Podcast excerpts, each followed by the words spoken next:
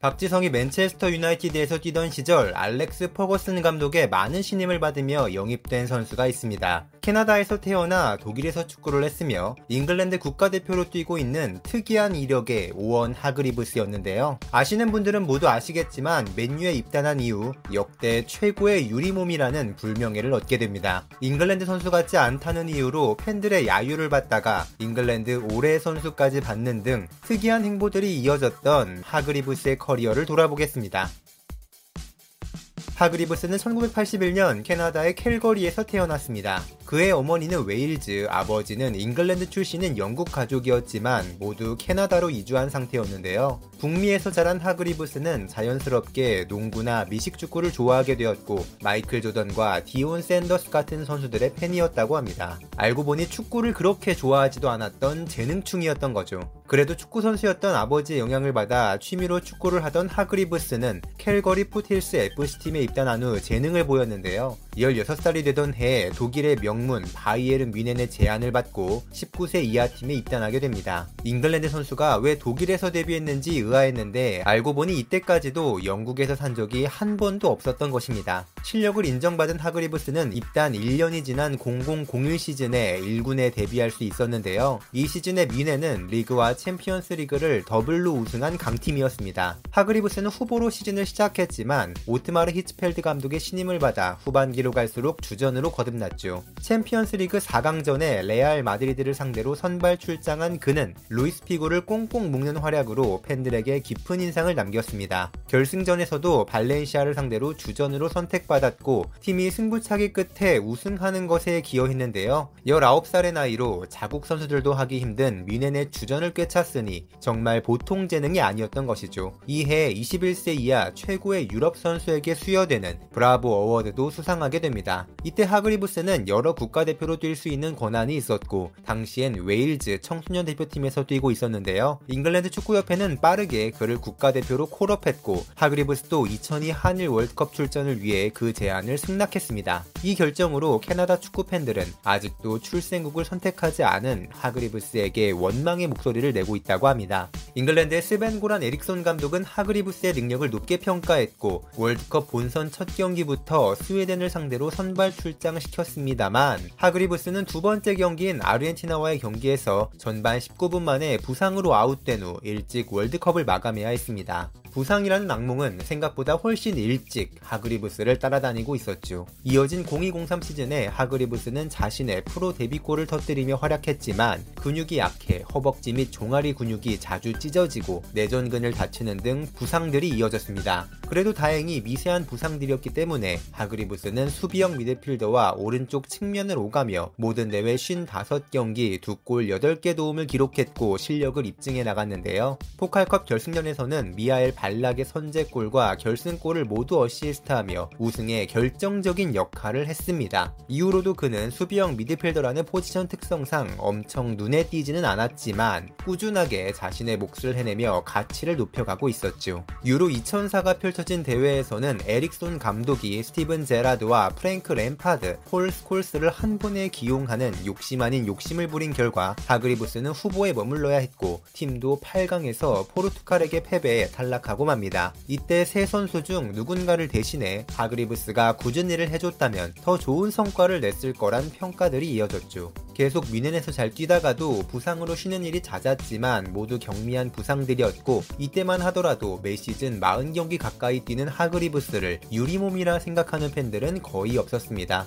0506 시즌에 하노버 구육과의 경기 중에 입은 부상으로 많은 경기를 날리긴 했지만 팀과 재계약도 체결했고 2006 독일 월드컵을 위한 명단에도 포함되었습니다. 월드컵 1라운드 파라과이를 상대로 후반전에 게리 네빌을 대신해 투입되었을 때 일부 잉글랜드 팬들은 그에게 야유를 퍼붓기도 했는데요. 하그리브스가 캐나다 억양의 영어를 쓰고 독일에서만 뛰어왔기 때문에 잉글랜드 선수 같지 않다는 것이 야유의 이유였습니다. 이후 16강전과 8강전에 연달아 풀타임 활약한 후 잉글랜드 팬들의 마음을 완전히 여는데 성공한 하그리브스는 이해 FA에서 수여하는 잉글랜드 올해의 선수상을 받는 영광을 얻기도 했습니다. 모든 게 잘 풀려가고 있다고 생각했지만 0607 시즌에 그는 큰 절망을 맞이하게 되는데요. 리그 4라운드 빌레펠트를 상대하다가 다리가 부러지는 큰 부상을 입었고 후반기에 복귀했지만 대부분의 경기를 놓치게 됩니다. 매 시즌 출전하는 경기 수가 떨어지고 있었음에도 그는 여전히 좋은 평가를 받고 있었고 큰 이적료와 함께 잉글랜드 프리미어리그로 향하게 되었는데요. 박지성이 뛰고 있던 맨체스터 유나이티드가 그를 강력하게 원했고 1,700만 파운드의 이적료로 합류하게 된 것입니다. 팀의 주축 미드필더였던 로이 킨이 떠난 후 새로 합류한 마이클 캐릭이 그 자리를 메웠지만 여전히 중원의 무게감이 떨어졌기 때문에 퍼거슨 감독이 하그리브스에게 강력한 러브콜을 보냈던 것이죠. 입단 첫 시즌에 그는 중원은 물론 게리 네빌이 노쇠화로 빠진 측면에도 활약하며 좋은 모습을 보였고 모든 대회 34경기 2골 2개 도움을 기록합니다. 팀은 리그와 챔피언스 리그에서 모두 우승을 차지했고 하그리브스는 챔스 결승전에서 첼시를 상대로 연장전 및 승부차기까지 풀타임 활약했기 때문에 이때까지만 하더라도 성공적인 영입으로 여겨졌습니다. 뮌헨에서 거의 모든 트로피를 들어올렸던 그는 우승 청부사의 명성을 이어갈 수 있었죠. 그러나 다음 시즌인 0809 시즌에 하그리브스는 초반에 딱 3경기만 뛴 후 고질적으로 자신을 괴롭힌 슬개건염 부상 때문에 뛰지 못하게 됩니다. 조기 복귀를 위해 런던과 스웨덴의 전문의에게 검사를 받았지만 결국 수술이 불가피했기 때문에 그는 미국까지 넘어가 콜로라도에 있는 권위 있는 박사에게 수술을 받았고 시즌 아웃을 피하지 못했습니다. 그런데 이 부상의 여파는 한 시즌으로 끝나지 않았기 때문에 다음 시즌에도 하그리브스는 대부분의 경기에서 나오지 못했는데요. 약 20개월 만인 2010년 5월에 썬더랜드를 상대로 1분을 뛰었지만 의미 있는 출장을 하지 못한 상태로 0910 시즌도 끝이 났습니다. 1011 시즌이 개막한 후 2010년 11월에 울버햄튼을 상대로 드디어 부상에서의 회복과 복귀를 알렸습니다만 박지성이 두 골을 넣으며 주인공으로 떠오른 이 경기에서 하그리브스는 선발 출장 10분 만에 햄스트링 부상을 호소하며 아웃되었습니다. 약 2년 만에 제대로 복귀 전이 단 10분 만에 부상 재발로 끝났던 것이죠. 계약 기간이 약 7개월 정도 남은 상황에서 또 장기간 결장을 하게 되었으니 팀에 남을 마지막 기회를 놓친 것이었고 이 경기는 결국 그가 맨유 유니폼을 입고 뛴 마지막 경기가 되었습니다. 하그리브스는 재계약만 할 수 있다면 무보수로라도 뛰겠다고 했지만 마지막 3시즌간 단 5경기밖에 못 뛴 선수에게 재계약 제한이 있을 리가 없었죠. 이 시기에 그의 나이 겨우 30살이었으니 팬들은 크게 안타까워했습니다.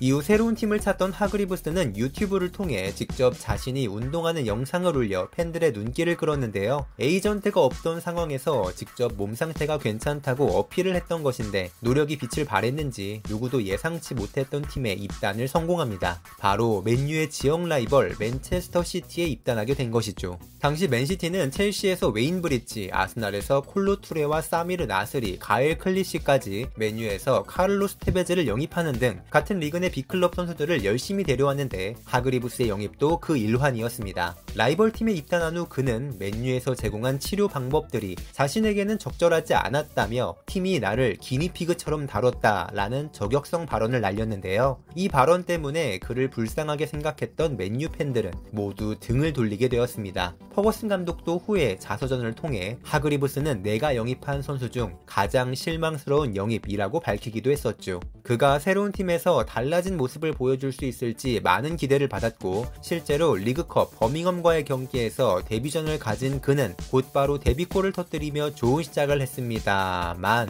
이후로 몸 상태가 좋지 못했던 건지 로베르토 만치니 감독의 선택을 받지 못한 그는 맨시티에서도 모든 대회 4경기 출장에 그친 상태로 시즌을 마쳤고 1년 계약이 끝나 팀에서 방출이 됩니다. 우승 청부사답게 맨시티에서의 마지막 시즌도 팀이 리그에서 우승한 것은 재밌는 부분이었죠. 이후로는 퀸즈파크 레인저스에서 훈련을 하는 모습이 포착돼 입단이 예상됐지만 결국 어느 팀의 제안도 받지 못한 하그리브스는 조용히 은퇴하게 됩니다. 이후로는 BT 스포츠와 CNN 등에서 해설 및 스포츠 분석가로 활동하고 있으며 가끔씩 친정팀인 미넨과 맨유, 맨시티에게 조언을 하는 등 활동들을 이어가고 있습니다. 하그리브스는 뛰어난 활동량과 수비력, 좋은 킥을 바탕으로 한 패스까지 갖춘 훌륭한 수비형 미드필더였는데요. 고질적인 유리몸만 선수만 아니었다면 훨씬 많은 것을 이뤄냈을 선수였습니다. 캐나다 출신 독일에서 뛴 후 잉글랜드 국가대표라는 독특한 배경을 가졌으며 뛰어난 활약과 데뷔되는 역대급 부상에 시달리느라 많은 팬들에게 사랑과 미움을 골고루 받았던